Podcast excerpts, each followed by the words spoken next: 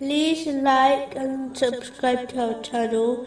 Leave your questions and feedback in the comments section. Enjoy the video. Continuing from the last podcast, which was discussing the narration found in Imam Munzari's Awareness and Apprehension, number 2556, and those given glad tidings. The next characteristic mentioned is that these Muslims behave righteously even when they are alone in private. This is because they are fully aware that the divine vision is constantly observing their inner and outer being. This proves their sincerity towards Allah, the Exalted, as they behave righteously even when they are hidden from the sight of people.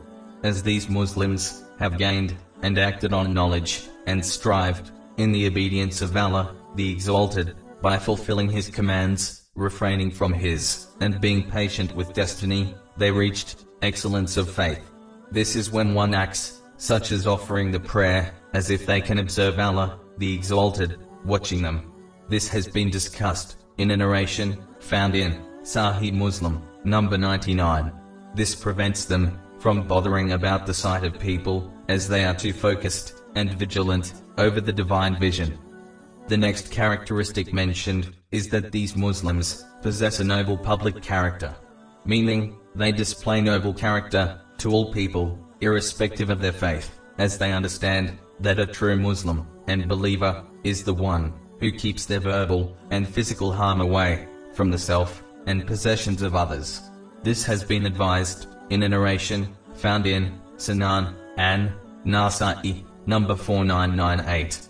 They prove their love of desiring for others what they desire for themselves through actions, not just words, as this practical implementation is a characteristic of a true believer, according to a narration found in Jami at Tirmizi, number 2515.